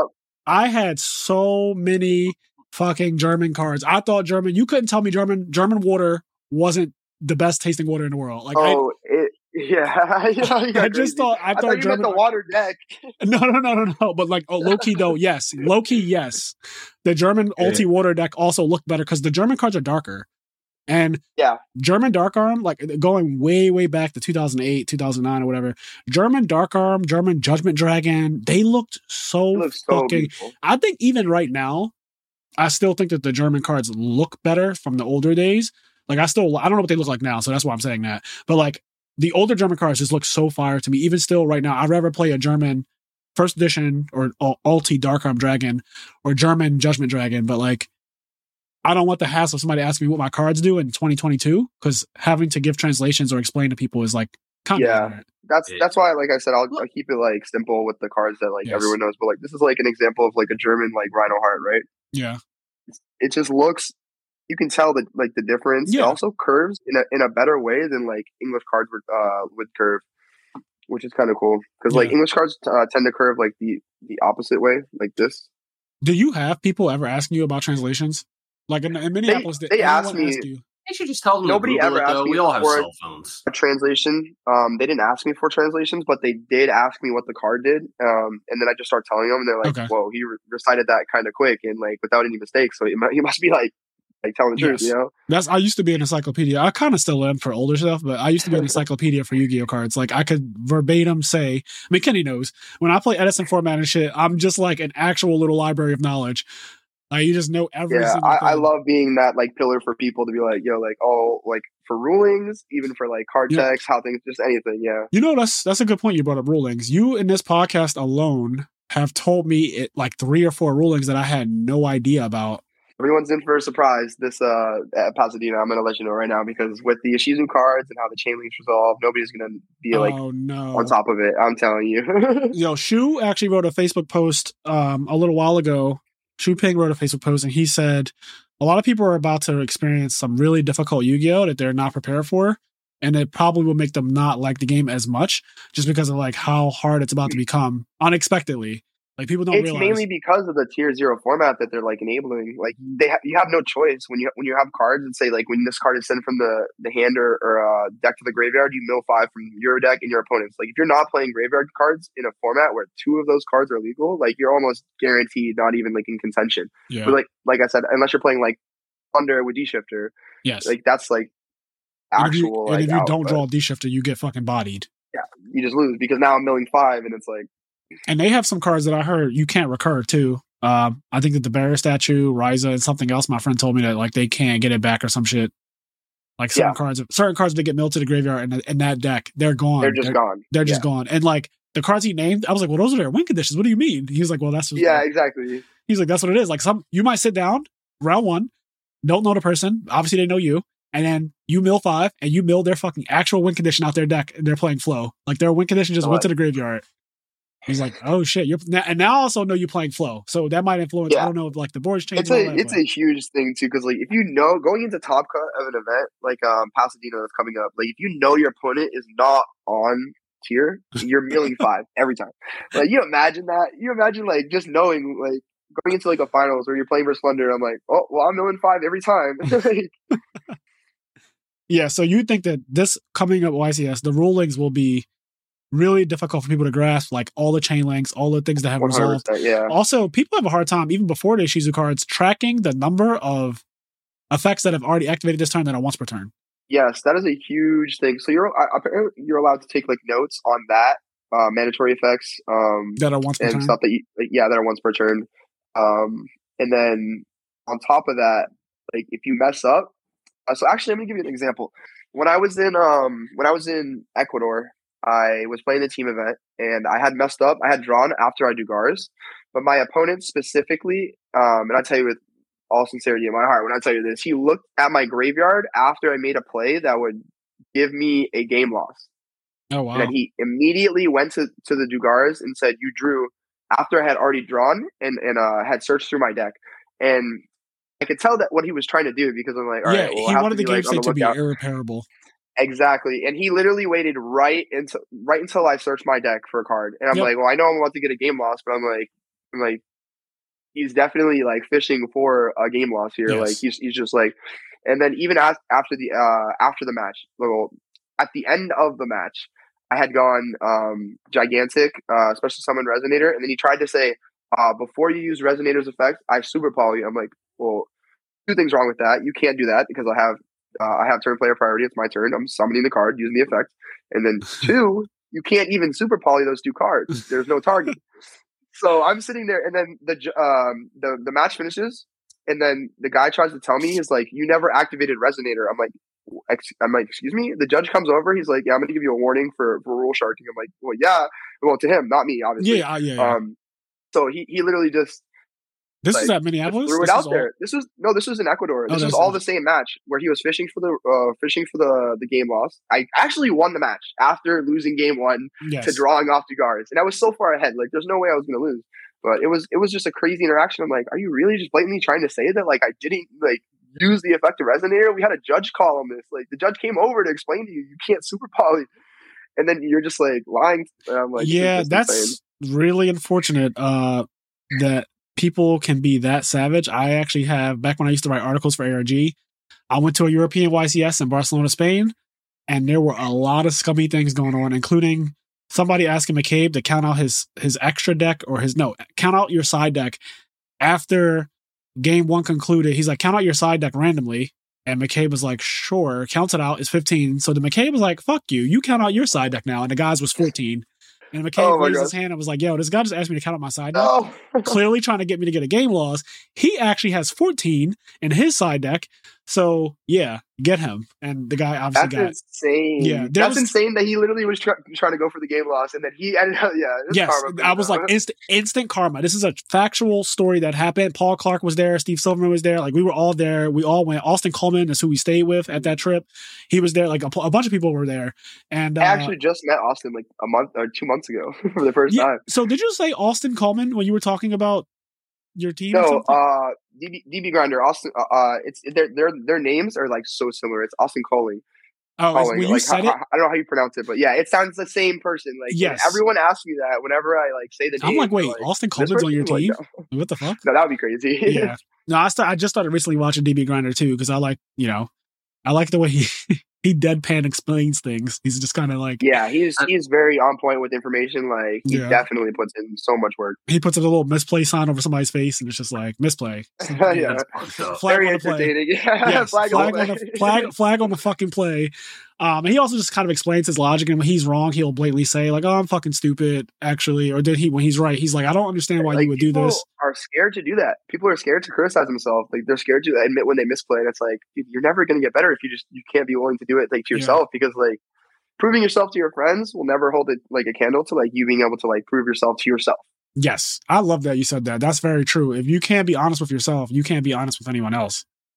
Um, Exactly. Self awareness is is a really big issue that a lot of people have. Not even just Yu Gi Oh, not to get like too deep, but like in general, having good self awareness, I think goes a long way in life. And in Yu Gi Oh, going having good self awareness helps you to not be too egotistical because that is a problem that Yu Gi Oh players often face, including myself when I was competitive. Like our egos can go unchecked because we are Yeah. basically celebrities in a small world, right? Like It's it yeah it, it- exactly. That's really like what you have to deal with a lot of the time, and a lot of people don't really know how to like interact with people once you're in that like spotlight, especially if you win a YCS, and then Yeah. people will forget like you know you were just this, this different person like yeah, like it, yesterday, it changes you're all everything. of a sudden and your friend you know your friends to look at you differently because they might feel like you're acting different you probably are acting different like speaking from personal experience that there's a whole like burden of being a YCS Hollywood champion. Fraser. Shut up. Hollywood, Hollywood my friends literally still tease me to this day. It's been fucking 12 years. They still tease me to this day when we go to an event together. We'll all show up to the event and like like i'll go to philly regionals right? When they see me at philly regionals they be like, "Oh my god, is that Fraser Smith?" And then they'll like run away as though like I'm too good to talk to them. It's been an ongoing joke for at least a decade. Like they have not let it go. That's kind of funny though. They're like, "Oh, we know when we get to the YCS, like when we land, you won't talk to us anymore because you got to go with your your." Your YCS Hollywood friend." phrase. Yeah, they're like, yeah, they're like, you can't talk to us now because you're around your team ARG people. Like they would always fuck on me like that. But yeah, there is a there's definitely responsibility with you know to the community and to yourself to just be just be honest with yourself. Like, it's nothing wrong with misplaying. There's nothing wrong with doing an illegal play and acknowledging that you fucked up, like you didn't realize it, and it's a it's an honest mistake. Like, I know Yu-Gi-Oh community likes to throw out the word cheating immediately after anything that they see. it's it's the like they they throw around so loosely. Like Yeah. I'm over here like just It's toxic as hell. It's so defending my friends that like are getting called cheaters. I'm like, you guys just don't understand. Like, yeah, like I was getting a called a cheater when I was 15 years old, Yes. like about the Angeli thing, and they're Yep. like, yeah, you're a cheater. And then I'm like, well, even like the uh, Jason Grabher-Meyer, he like released an article saying like how it was like totally like the judge's fault at the feature match, and I'm like, Yeah. people just still will say anything. And It people doesn't just matter. Make just one mistakes, bro. Yeah. I've made the the number of illegal plays I've made over the course of my like ten years of playing the game. I don't know all of them, but I'm sure I have done some. And That's the biggest thing. Is like you don't even know until it happens. Yes. Like after. It's just it's, It's it's really that's what makes a misplayer. Like when you that's do the thing. something. Uh, the people saying that shit, they're all people. It's mostly people that have never been in that position. They either don't even play Yu Gi Oh and they just watch it as fans and then just love to talk about all the shit. This goes for like everything. It's the same reason why you know you're sitting there watching a baseball game, the Phillies in the World Series, and somebody will like throw a pitch and like they'll be like, "Oh, th- this guy sucks." People yeah, you're like, why are you not at bat? Yeah, it's like why aren't you at bat? But it's it's always people that aren't actually doing the thing, and they have the outsider glasses, and they're like, "Oh, this guy's obviously cheating," and it's like you have no idea what's actually going into the thirty different things you're keeping in your head that you're missing. You know, you just miss one of them. I think people really love. Obviously, we know people love drama. That's not even like a a hot take. Like people in general, Yeah, it, they, lo- they they that's their fuel. yeah, people love drama, but people also love to watch someone's downfall. Like I Mhm. don't know. that is like a huge thing. I don't know why, but that's a huge thing as well. Like people will like enjoy when someone has like this like bad luck streak or just like they're really Some- down. And I don't understand. I'm like, yeah, people love that shit. I think it goes back to the thing you guys were saying earlier about being self-aware. I think that, you know, there's a lot of people that are just like they they can't figure out they played, they practiced, they they bought the same cards you bought. They can't figure out why they can't win four YCSs. So like you, that guy must have been a cheater. Well, in their So when- defense, most people That is a big- win yeah. Yes, Well, go no, but- but that's what I I'm get saying, your- though, I is get like- point though. Yeah, and then so when the rumors come out, like, oh, this person might have been cheating, it's like that's why he. Of course, Yeah, That's why he for a was. they're reason. a so cheater. quick to say you're a cheater when you do well. Yes. It's like Yeah, the people instinct, need a reason to human explain. nature. People need a reason to explain greatness, and if they can't accept that you're actually just really skilled, then obviously the only other explanation is like, well, you must be cheating, right? And it, it sucks because, of course, Yu-Gi-Oh has cheaters. That's not a surprise. Every game that's ever been played in the world has cheaters, but yeah, you're gonna deal with like But- people what, getting grouped in like that is the yes, problem. but the number of cheaters, I promise you, is much smaller than the number of people who are just genuinely skilled at the game yeah. and like are able to just outplay your opponent. Like a lot of my wins that I've ever had were just because my opponent was awful. Like they just played bad. I didn't even do it. Like it was their game to win. And they just gave it to me because they were that bad. Like I just sat down and my opponent said, I do not want to win this game. Speaking of that, I feel like that it's like super relevant. Um, when I play in the game, like nowadays, like people look at me, they're like, you know, like Like I've won I've won tournaments. I still look at every match, like every game, like even like of Yu Gi Oh, like the same. Like I love the game. I'm playing it, not to Yeah. like think higher of myself as like, oh, I'm gonna win. It's like more so like I'm just gonna try my best in every match. But people just tend to give me that like that role, like of like, oh, like he's like insane, like, and Yes. they'll just start messing up. Like that just comes with Yeah. like playing like throughout the years and also like building like a reputation. Like it's it's something not something you really like wish for to happen when you're playing, but it just kind of happens. It does happen. I've experienced people literally shaking. I've experienced people walking Yeah. up to the table. People walk up to the table and they say, "Oh fuck!" Like they. Yeah, I'm sure you've experienced me, yeah, every round at the regional, that literally every round. Yes, even the guy who beat you was scared. Like the guy who beat you with flow, who I- drew D oh no, twice. I actually, I, I actually lost to a uh, to a, a girl at that uh, at that regional. oh, She two owed me so quick. Yeah, she she de-shifted me in games one and two, but she destroyed me. but I'm saying like when she sat down, I would assume like she most- was the only person that did not say like, "Oh man, maybe She knew girls- what it just like- was. congrats on your win," and then she proceeded To to, de-shifter me, and then she's like, "Yeah, you can't beat this." I was like, mind blown. yeah, sometimes it'd be like that. There are some opponents who like they come in with extra confidence because of who you are instead of instead of being like self deprecating it was low. it was nice though. Like I, I appreciated her confidence. I was like, this is exactly how like a match you go should go. Like she knows she has the advantage because of the deck she's playing. Yeah. Like she she should not feel like any less like good Yeah. about like her. you, like, you definitely have to be me. Yeah. confident. Uh, going Yeah, into a match, sure. no matter who you're playing. I remember my first time playing against like YCS champions and stuff. Even when I was a winner, playing against another winner, I would get nervous as fuck, and then I had to calm myself down. Like at the end of the day, this is just a game of Yu-Gi-Oh. You know how to play this game really well. Just play play the game like you normally play it. Like don't care about who it is in front of you, and then that just helps you so much. No one game or match is ever going to determine how much I love the game. So I just base everything off that. I'm like, I could literally mess up and just have like the worst match I've ever played, but then still feel great going into like another match or game. Yeah, Like I, I definitely feel whenever I lose in a YCS, um, once I'm out of the tournament, I look at it as if I like just lost in top cut. Like I never look at it as like, oh, it's just I didn't I didn't make the top cut. I just lost. I'm out of the tournament. It's like Swiss. Like I'm like I literally can win this YCS until I'm out Yep. every time. I feel the same way. I've lost round one and then top the event, and like you know, eh, like I I don't give up on myself until it's actually over, obviously. But like Yeah. I, I won't give up on myself just just because I have a really strong mental, and that's always helped me. Even though I do have natural anxiety, like when they say round one pairings are posted back in the like that shit used to make me sweat. That still that still gives me the jitters. I'm Doesn't like it give you the jitters? just- yeah, Mind you, you've won I, I'm super four. anxious.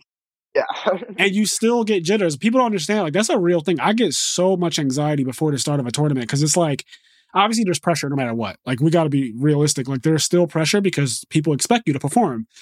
And uh but once you get into it, it's like, oh, never mind. I'm fine. Like I'm actually I, yeah, I, I, think it normally takes one or two rounds. Yeah. and then I, I'm I'm feeling a little up to yeah, you're like, oh, I'm speed actually on how I should be. I wanted to ask you something. Um what was your record in Swiss at Minneapolis? I lost rounds uh, five and six, so I was uh, nine and two. Okay, so you lost five and six to what happened? Um, round five, I lost to my friend uh, Enzo. Uh, he was playing uh, Mathmech. Um, he's actually really good. He's also uh, young too. I think he's like seventeen. Um, I've been seeing his name a lot, I think. yeah, he got he got um top four at uh Charlotte, I believe, this Okay. year. He's been doing really well. Um, but he also um destroyed me round five, two of me. Um, Damn, he won the dice roll, and then he went uh? Ravelry. Oh, my bad. Um, yeah, robbery. Yep. Um, I went scooped out my card. Yeah, it's, it's just straight And up. then, uh, you didn't draw your one Game screen. two, I had one play where I went kit, and then he went imperm. I'm like, damn, this tactics doesn't really do anything right here. Yeah. and then I just I lost. and then round six, um, it was actually crazy. So like, uh, I was tied in life points in time in the battle phase, and I made a play to try and go for game. Um, but he had summoned math uh, masquerade, so anything I play, like I'm gonna go down in life points. Oh my So I had made a play to try and super poly him to try and kill him. But if his last card was a playable card, then I would lose. So I went for the the win over um, just ending my battle phase and taking uh, like the draw, obviously because like we were tied in life. Um, so I'm like uh, like I might as well just like try and go for the, the game. And I ended up just losing because I couldn't do it. And I was like, yeah, I just gotta accept this loss. Like this, it, like if I drew, it would have been the same thing. Anyway, it's the same so. thing. Also, Yeah, everything, so- everything changes, and you may not have won that event. So I know. I, I, I think about weird shit like that all the time, like the the butterfly effect. Like I, yeah. it, it worked out in the end, right? E- Even in your deck profile, at one point you said, "Well, I guess it didn't really matter because I won," and like that's at the end of the day, like I don't want was, to change yeah, anything. was- all of my um well three of my wins are I, I literally started like three two at my first one three one one at the second one um i finished uh x one uh only losing to furman in the third one but then the fourth one yeah losing starting uh four two so like it was all all around the same Yeah, spot that's where like i had to win out yeah it's so you went four two and just never lost again. yeah Like period. Like you just never. Like, how many rounds is that? So that's four two is six rounds, and then there's five more rounds of Swiss because I'm assuming it was an eleven round event. Yeah 11 rounds so it's 10 more rounds after that so i won 10 in a row absurd. I love it. Um, all right. Well, I think that this about wraps this up because we're at like an hour and a half. Both you and I are going to be together in California tomorrow. yes sir that's gonna be so much fun yeah, it's actually crazy. We're landing, Kenny. We're landing at the exact same time, basically. Um, and we're Did I catching take him the same plane no, because he's leaving from Boston. I'm leaving from Philly, but we're both getting to LA at, at 11 a.m. Yeah. Oh wow. Chris randomly wrote a status on Facebook today. Like I was sitting at my desk. Chris was like, "Is anyone getting to LA at around 11 a.m. that wants to catch an Uber to Pasadena?" And I was like, "Well, well, well. Like, what do we have here?" And I posted a really perfect screenshot. timing Yeah, I posted a screenshot of my itinerary. So we're literally going to be together tomorrow. And That's uh, awesome. people already like Hansel was like, "Yo." Let's definitely like eat, drink, like let's have fun. I'm like, I'm fucking 100%. yeah like, we're I'm so- definitely gonna go out and this is fun it's kind of funny because this is where we where that's where we first met in cali so Yeah, oh, that that's true. We definitely did first meet in Cali, so I'm I'm so excited. Everyone is like an adult now this time, so it's great. It's gonna be great. yeah i can i can partake in stuff Yes, you can actually do you can actually do things now. um, all right, so uh, thank you so much, Chris, for being on this episode. I'm gonna do Thank a quick shout out to the people on our Patreon, uh, guys. If you want to see the video version of this podcast episode. Uh, you can check out our Patreon. Also, we release episodes exclusively on Patreon that only come out there. Uh, so check that out. We also have access to our Discord server. We have like a little community, and people give us suggestions on the podcast that we actually choose. We do polls for and stuff like that. Um, so if you're interested in any extra content and things like that, you want to support the podcast, please check out the I'm There podcast Patreon. We have a link tree if you don't know where to find it. You can also find our YouTube channel and stuff like that that we're slowly growing. Uh, we're releasing clips. So a ton of shit coming out for this podcast as it's growing over time. But uh, without further ado, I want to give a shout out to Connie, Austin, Leon, Quest, Garrett, Xavier, Hylian, Dimitri, uh, Alexander Brissett, Vinny Casello, Giovanni Avalos, Henri Reynolds, CJ, WK.1, Dan Varable, First to Home, Delos Renaris, S. Akuma, Mitchell Niles, Midwest Gaming, William Shapiro, Dimitri Safiridis, Vince Marquette, Dallas Bailey, Raz Weiss, Nick Stangos, Hanso, our two-time national champion, absurd. Uh, Vincent Zen, Sarah Maria, Sunny Top Cup Podcast, Alex Ahern, Philip Campa, Jalen Haskins, Arale, Melfi Slump, Dominic Couch, and last but not least, we have, hold on, I think the name was Petty Kang. He wanted me to say, so his real name is here because it's subscribed by your email address when you're on Patreon, but he asked me to call him Petty Kang, I'm pretty sure, is our newest subscriber uh, at, our t- at our $10 tier. So thank you so much for subscribing. We really appreciate it. It goes a long way. And as I always say, uh, do the things that make you happy. Chris, do you want to give a shout out and like bring up your, you know, your YouTube channel and like all stuff like that? Yeah, so um, I do have a. I just started doing YouTube, so uh, you can check out my channel. It should be um, Christopher LeBlanc JNC, and then uh, obviously shout out to JNC, uh, my sponsor, like Dragon Ink, uh, Think Ritual, and Prodigy. Um, I know I have a lot of sponsors right now, so it's kind of That's broken though. You have Yeah. multiple sponsors. That's fucking broken. Uh yeah, so definitely check out Chris's channel. I just subscribed today to it as well. I watched like two videos and I was like, all right, what the fuck am I doing? Like click the subscribe button. Stop playing. Give that man his Yeah. subscriptions. There's no reason why Chris LeBlanc shouldn't uh, reach 100k by the end of the month. No, I'm kidding. But like definitely subscribe, make the channel blow up. He's literally one of the best players of all time. No one deserves it more, especially right now. Like literally putting in so Yeah. much work to just win these And on the ground floor, he might be a five-time champion in a week. That literally in a couple days. It it really could be back to back. It really it could really be just five. happens out of nowhere. if you close your eyes. Uh also, I just realized I, fucked up that guy's name. Sorry, Keith. Uh, it's Kang Petty, not Petty Kang. So Kang Petty. I'm gonna get used to this eventually. This is the first time I'm giving you a shout out since you're a new patron. I will get used to it, but right now because Patreon shows your actual name, it's kind of annoying that it does that. And I can't. I even saw if I could change like people's names when I do the shout out thing. Like if I could give them nicknames, that'd be so cool. Um, so I'm gonna have to remember that. But it is Kang Petty. First time doing it. Uh, shout out to you, our newest patron. Thank you so much. But yeah, everybody, I will be in California with Chris and a bunch of other people. We're going to have a great time. Hopefully, somebody that I know, Chris, wins and it'll be great. So, have a awesome. good one. We're out. Peace.